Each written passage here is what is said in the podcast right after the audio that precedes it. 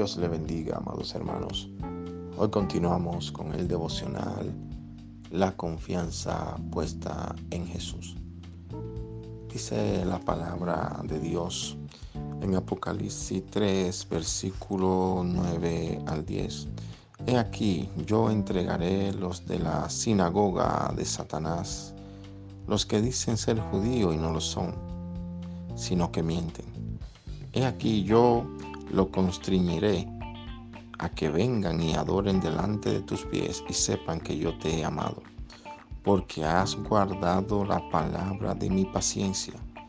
Yo también te guardaré de la hora de la tentación que ha de venir en todo el mundo, para probar a los que moran en la tierra. La Biblia nos enseña que va a venir una gran tribulación para estos tiempos. Una gran prueba sobre la tierra y le estamos viendo.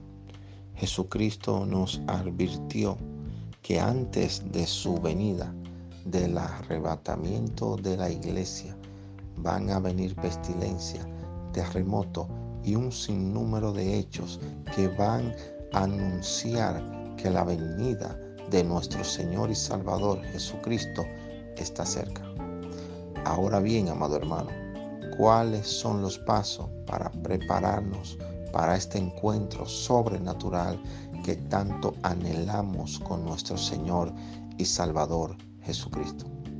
La Biblia nos exhorta, velar y orar. Debemos estar vigilantes. ¿Vigilante de qué? Vigilante de nuestra propia vida, de nuestra vida espiritual esa vigilancia la debemos hacer a través de la palabra de Dios y del altar de oración.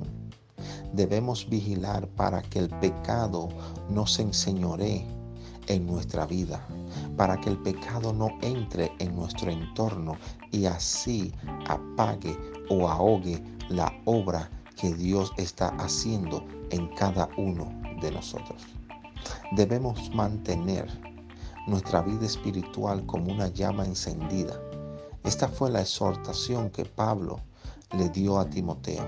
No descuides el don que está en ti y no deje que se apague esa llama ardiente del Espíritu Santo en tu vida.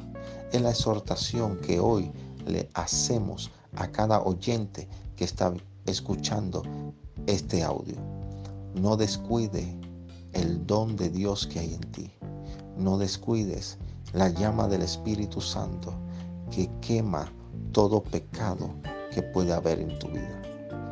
Es tiempo de que confiemos en que Dios tiene el control de todo, en que no nos sobrevendrá mal ni plaga tocará nuestra morada, que confiamos en Jesús, en que Él en la cruz del Calvario pagó todo por nosotros y nos hizo libre.